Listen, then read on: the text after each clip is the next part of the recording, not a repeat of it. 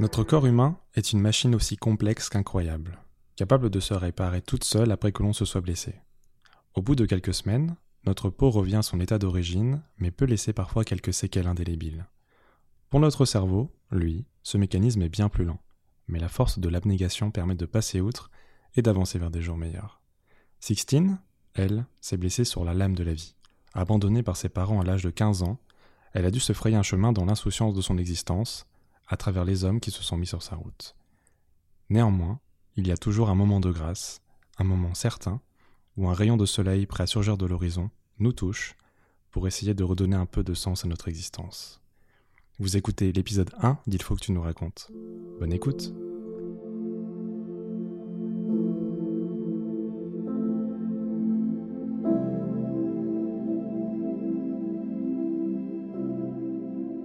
Alors, je suis issue d'une famille de 5 enfants, donc je suis la petite dernière. On est 4 filles et un garçon qui est atteint d'une trisomie 21. Il a 1 an de plus que moi. Dans la famille, ça a toujours été un peu compliqué. J'ai un papa militaire, j'ai une maman qui n'a jamais travaillé parce qu'elle était femme au foyer, qu'il y avait beaucoup d'enfants. Et il y a eu une bipolarité qui s'est déclarée au fur et à mesure des années, mélangée à de l'alcoolisme aussi qui n'a pas aidé. Donc dû à une enfance compliquée aussi. Avec mes parents, ça a toujours été très conflictuel. Mon papa, il subissait beaucoup et du coup, il se rabattait sur nous parce qu'il pouvait rien dire sur ma mère. Mais il a quand même été plus présent qu'elle. Avec ma maman, c'était beaucoup de violence. On a vécu beaucoup de tentatives de suicide sous nos yeux, etc. Et il y a un jour où j'ai commencé à être adolescente. J'ai redoublé ma 3e. Et au lieu de refaire une 3e, j'ai dit à ma maman que je voulais partir en CAP. Elle était pas très d'accord, elle voulait que je fasse un bac général, donc refaire ma 3e et après partir au lycée, mais j'ai réussi à avoir gain de cause. Ce qui fait que j'ai commencé une première année de CAP, sauf qu'avec mon entreprise, ça se passait bien, mais pas spécialement, et puis à 15 ans, on n'est pas très stable dans la tête, surtout avec une famille comme ça. Quand je travaillais là-bas, je vivais la semaine chez ma sœur et je rentrais chez mes parents le week-end, parce que c'était plus près, et ma sœur me demandait beaucoup d'argent du fait que je vive chez elle. Donner de l'argent alors que t'as à peine 300 € pour payer ton internat, payer le covoiturage pour se déplacer, c'était compliqué. Donc j'ai préféré arrêter, et aussi avec l'entreprise parce que ça se passait mal. Et j'ai fait ce choix toute seule, sans en parler à mes parents. J'ai rompu mon contrat toute seule et je suis rentrée le week-end en leur annonçant que c'était fini. Je ne repartais plus chez ma sœur, ni faire mon alternance, et que j'allais refaire ma 3e et passer en bac général. Sauf qu'il y a une énième dispute qui s'est éclatée avec ma maman. Mon papa était au boulot à ce moment-là. Et il s'est passé que ma maman m'a battue avec un balai jusqu'à l'explosion du balai. Et parce que, elle m'a dit que j'étais pas assez grande pour faire des choix toute seule. Et que si c'était le cas, j'avais qu'à partir de la maison. Et j'ai voulu m'éloigner un peu de tout ça en lui disant « je rentre chez ma sœur ». Je vais passer juste le week-end histoire qu'on réfléchisse tous de notre côté. Et elle m'a dit clairement que si je partais, je reviendrais jamais.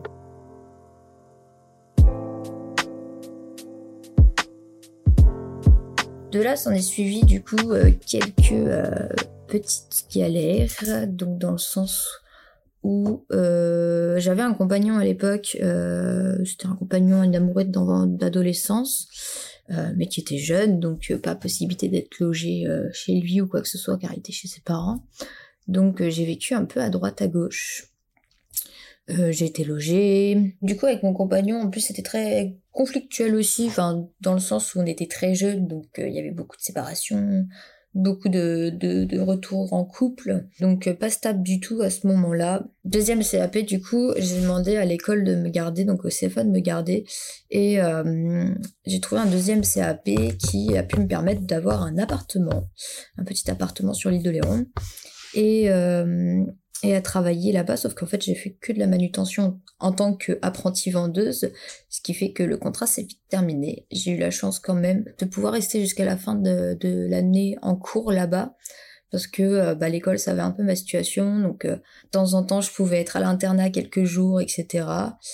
mais pareil, toujours divagant, j'avais pas d'argent, je faisais un peu n'importe quoi. S'en est suivi du coup à tout ça, après ces années, j'étais au foyer.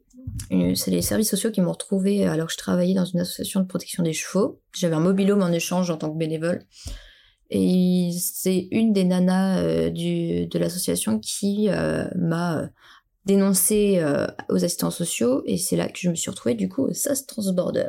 Le SAS Transborder, c'est un foyer semi-autonome à Rochefort qui sont plutôt... extra. Moi, de mon expérience, ça a été extra. Donc, on a un petit appartement, un petit studio, je dirais même, autonome. On a des éducateurs qui passent à partir de 22h, toutes les 3h la nuit pour savoir si t'es bien en sécurité dans ton appart.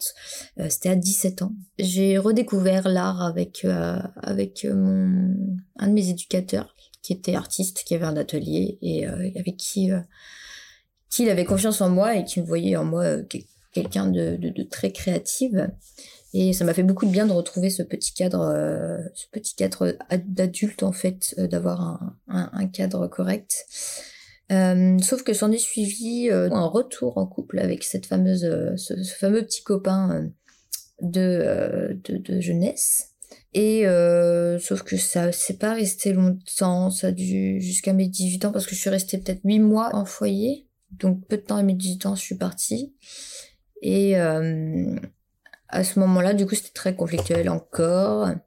Ça a commencé à se terminer. Et j'ai travaillé dans un bar à un moment donné, pendant 2 semaines à peu près, où j'ai rencontré quelqu'un. Enfin, rencontrer est un grand mot. Je le connaissais pas vraiment, mais il y a 1 an par an, j'avais déjà rencontré par une copine. Et c'est une personne qui avait 35 ans à l'époque. J'avais pas encore mes 18 ans. Ou si, je crois que je les avais. Si, je les avais en plus. Donc c'est une personne de 35 ans qui était plutôt sympathique, plutôt très ouvert d'esprit. Je ne le voyais pas non plus être attirée par des jeunes filles, mais j'ai eu l'impression qu'au fur et à mesure du temps, on se voyait parce qu'il m'invitait un peu tous les soirs après la débauche à venir boire un coup chez lui, il habitait juste à côté. Je me suis retrouvée pratiquement tous les soirs chez lui. Et le feeling a fait que, sans me poser de questions, on a fini par avoir des relations ensemble. Donc c'était du flirt, des nuits passées ensemble. Sauf qu'il y avait de la consommation derrière de substances. Ce qui fait que j'étais jamais vraiment très très sobre. Lui non plus d'ailleurs. Donc cette personne de 35 ans, à un moment donné, au bout de peut-être 2 semaines de flirt, m'annonce qu'il a une grave maladie. Que le lendemain, il risque de partir à l'hôpital pendant très longtemps, qu'on peut pas continuer la relation là. Donc moi, pas dans mon état, de toute façon, très sobre, malgré que la journée, je consommais pas. Mais à force de consommer tous les soirs, on n'est jamais très net dans sa tête. Je me suis effondrée en lui disant que c'était pas possible, qu'il me lâche comme ça du jour au lendemain. Et je lui ai supplié de passer un dernier soir chez lui, pour au moins se dire au revoir. Je sais pas ce que j'espérais derrière, mais... Et ce soir arrive, du coup, c'était un dimanche, si je me rappelle bien. Et donc on passe la nuit ensemble, et le lendemain matin, sa chambre était à l'étage, sa porte d'entrée du coup en bas. Le lendemain matin, sur les coups de 8h, on entend un gros fracas en bas de la maison.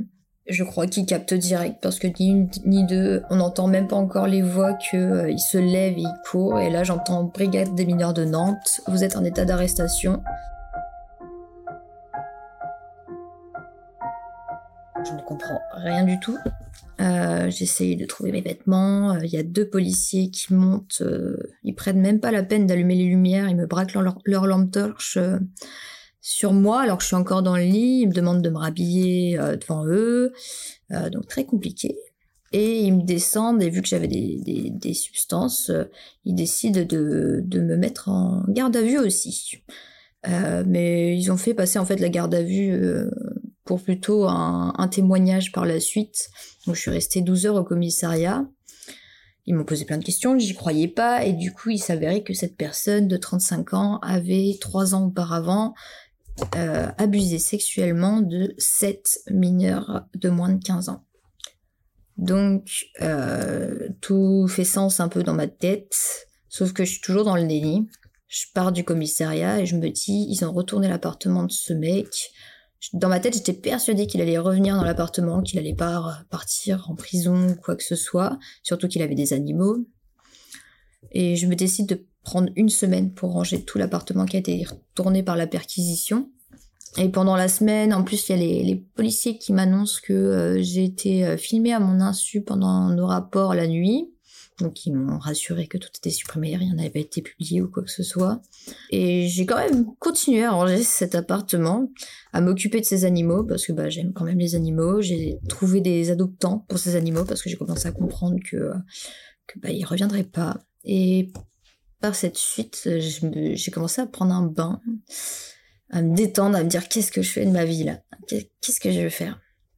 Et je mets un message sur Facebook dans le style où je vais dire il m'est arrivé des trucs de fou, je veux juste partir un week-end loin de ma région et souffler un peu. Et il y a une personne qui me suivait depuis 1 an sur Facebook, on va l'appeler Adrien. Il me suivait depuis 1 an, mais je prêtais pas plus attention à lui, sachant qu'il était en couple et que lui me draguait fortement. Donc je trouvais pas ça très sain. Donc il était toujours ami avec moi, mais je prenais mes distances. Je cherchais pas plus loin avec ce mec. Et là, il m'annonce que du coup, il est célibataire, qui venait de se faire quitter, qui comptait faire un festival sur Bordeaux, qui m'invitait à le rejoindre. Donc je décide de prendre mes affaires, une fois que tous les animaux sont donnés, je décide de prendre mes affaires et de partir sur Bordeaux en train. Je fraude le train, je prends une amende, enfin gros bazar. Et j'arrive là-bas et je me dis, ok, le mec, il est un petit peu froid, mais c'est peut-être parce qu'il me connaît pas. Se passe la soirée, très bien. Et il me dit, est-ce que tu veux que je te raccompagne chez moi et que tu te reposes un peu pour le week-end? Parce que c'est quand même pas rien, tu vas pas rentrer toute seule comme ça. Je lui dis, je veux bien, mais j'ai pas beaucoup de vêtements, donc ça va être juste le week-end. Sauf que voilà, s'en suivit encore flirt, relation, la nuit, etc. Et il me dit, je me sens bien avec toi, est-ce que tu veux rester 1 semaine? Là, je lui dis, clairement, j'ai pas de vêtements, faut que je rentre chez moi, dans ma région, et je peux pas rester plus longtemps, quoi. Enfin, je connais rien ici. Il me dit, mais t'inquiète, j'ai une machine à laver, y a pas de souci, tu rentres dans 1 semaine, de toute façon, t'as quoi à faire chez toi, t'es toute seule. Je lui dis, ok, je reste 1 semaine. Sauf que, malgré tout, que j'accepte de rester, il est quand même très froid, le garçon, il est très... Il est très mystérieux, très, très noir dans son aura, on va dire, quelque chose de malsain qui dégage. Et j'attendais qu'une chose, c'est que la semaine soit passée. Et là, il m'invite, on est invité, on est convié à une soirée avec ses amis qu'il connaît pas depuis très longtemps. Et j'ai la chance par rapport à la suite de l'histoire, qu'il y ait la maman dans cette soirée d'un des jeunes, parce que ça se passait chez elle. Et donc la soirée se déroule, alcool, etc. Et ça commence un peu à dégénérer entre ce fameux Adrien et un garçon de la soirée. Et ça commence à en venir aux mains, à être de plus en plus violent. Et je me dis, moi étant une fille, si je m'interpose, les deux vont se calmer. Manque de peau, je me suis interposée. J'aurais pu très bien prendre juste un coup par inadvertance parce que je me suis interposée. Non, il s'est directement retourné contre moi, il m'a chopé par la gorge, il m'a plaqué au sol et il m'a rué de coups de poing au bout de 3-4 jours où j'étais chez lui.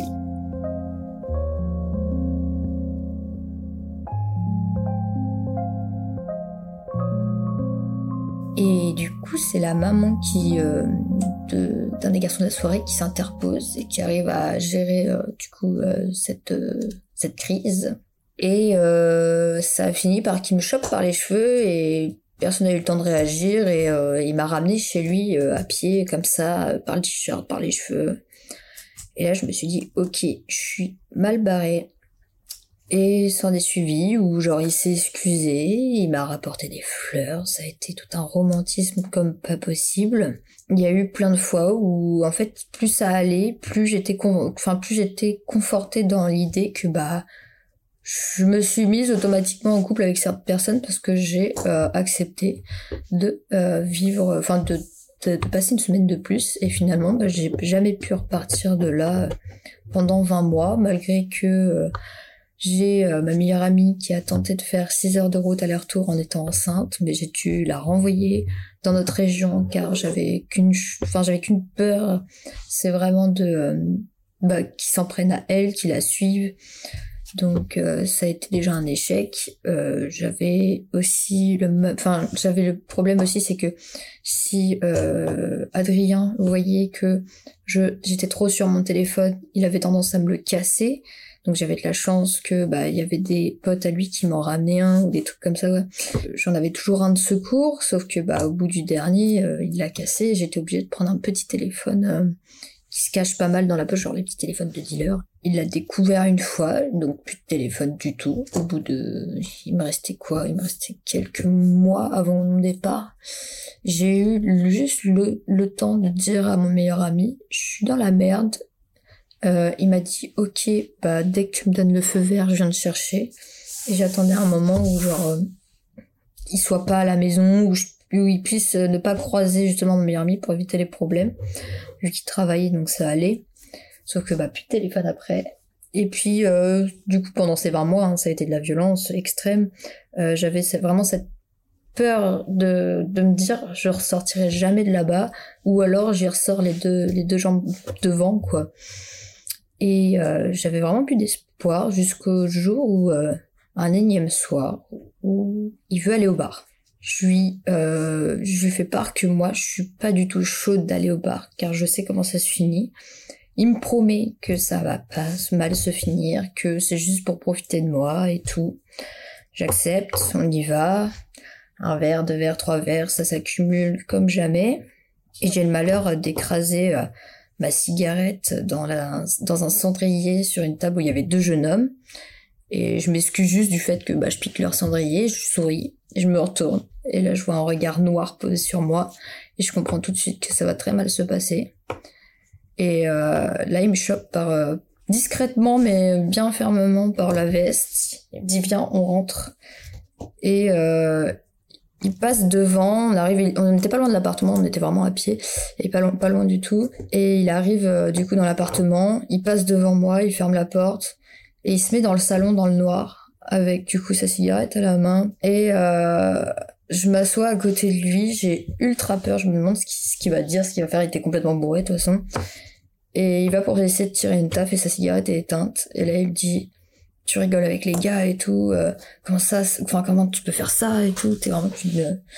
Bip. À un moment donné, il se rend compte qu'il fume sa cigarette totalement éteinte depuis je sais pas combien de temps et il pense que je rigole à ça, alors pas du tout. Et là, il me demande un feu et je lui dis que j'en ai pas du tout. Et là, je commence à stresser parce qu'il commence à se rapprocher de plus en plus de moi. Et il a mis une première main à la gorge très rapidement et j'ai voulu me défendre. Donc, ça a été un coup de pied placé là où il faut.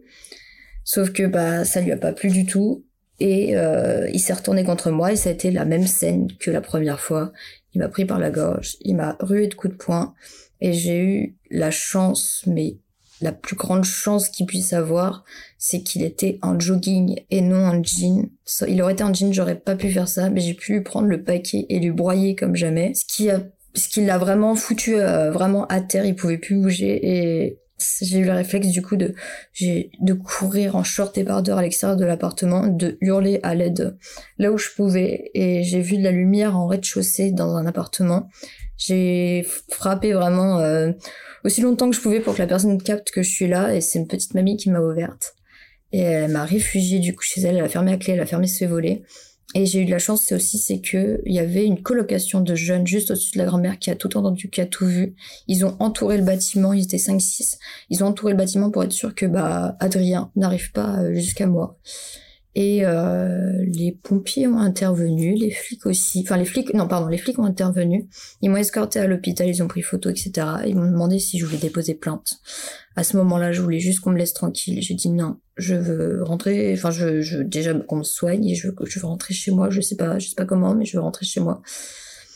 Et j'ai eu la chance, c'est le lendemain matin, une infirmière m'a dit « Bon, vous avez pas d'ITT, ça va, vous allez peut-être pouvoir repartir aujourd'hui. » Et je l'ai regardé dans les yeux, je lui ai dit « Je veux pas rentrer, en fait, je veux pas, faut que je trouve une solution, laissez-moi à l'hôpital le temps que je trouve une solution. » Et là, elle me dit « Mais en fait, on peut pas te garder du tout. » Et elle me fait « Mais t'as un téléphone, tu peux pas appeler quelqu'un. » Je fais « Bah non, j'ai pas de téléphone. » Et elle m'a dit « Mais je te prête le mien, si tu connais ton mot de passe Facebook, Messenger ou quoi, prends mon téléphone et je te laisse une heure le téléphone le temps que tu contactes quelqu'un et je reviens après pour le récupérer. » Et heureusement qu'elle était là, cette infirmière, parce que Elle m'a permis en fait de contacter mon meilleur ami. Et mon meilleur ami m'a juste dit, je finis ma gorgée de café et j'arrive. Et il a mis 3 heures à arriver. Et à l'époque, j'avais mon petit chat que j'ai aujourd'hui encore. Il m'a dit, je prends une caisse et tout. Il a été adorable, il a pris une caisse pour la mimine. Et on est rentré en Charente-Maritime après. Et ce retour en Charente-Maritime a été incroyable. J'avais vraiment l'impression d'être un évadé de prison qui redécouvre la vie, la nature, qui redécouvre sa région. C'était une sensation qui est rare d'être connue, je pense. C'est vraiment impressionnant. Et j'ai retrouvé ma sœur. Ma sœur m'a proposé, du coup, après avoir appris ça sur la route, de venir vivre dans sa caravane, car elle était pas dedans sur le moment, parce que ma sœur vit en caravane, elle a acheté un terrain et elle vit au milieu de ses chevaux. Et elle m'a dit qu'elle était chez son chéri à cette époque. Elle m'a dit, tu prends la caravane, tu prends le temps de te reconstruire comme tu veux. Et quand elle m'a vue, elle s'est effondrée dans mes bras, et c'est la première fois que je vois ma sœur pleurer, et que ça soit pour n'importe quoi. Et là, c'était pour moi, et du coup, ça a été très dur. Je me rendais pas du tout compte de tout ce qui se passait, tout ce qui s'était passé avant. Et ça a duré 3 semaines où j'ai essayé de me reconstruire. Au bout de 3 semaines, j'ai repris le boulot, j'ai repris ma vie, et j'ai vraiment fait en sorte de plus faire de conneries, de plus être aussi bancale que je l'étais, parce que j'étais adolescente, j'avais pas de cadre, et j'ai loupé le seul cadre que j'avais. J'ai eu la chance de pouvoir sortir de ça, alors pourquoi je la gâcherais en ruminant, en broyant du noir? C'est pas possible. J'ai cette chance que malheureusement très peu de femmes qui ont vécu ça.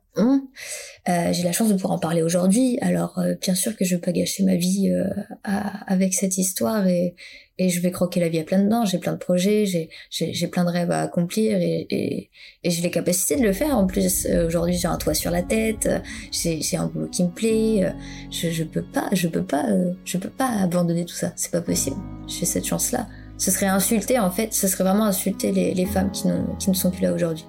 Les femmes et les hommes aussi, parce que malheureusement ça arrive sur les hommes, malheureusement. Ça serait vraiment une insulte à eux.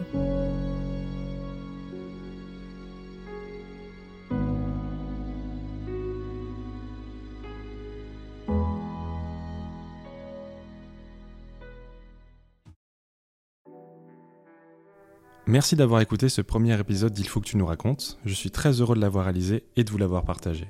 Je remercie tous ceux qui ont contribué à sa création. Si vous avez vécu une histoire peu commune, n'hésitez pas à nous contacter à contact@atypical-podcast.fr ou sur notre page Instagram atypical_podcast.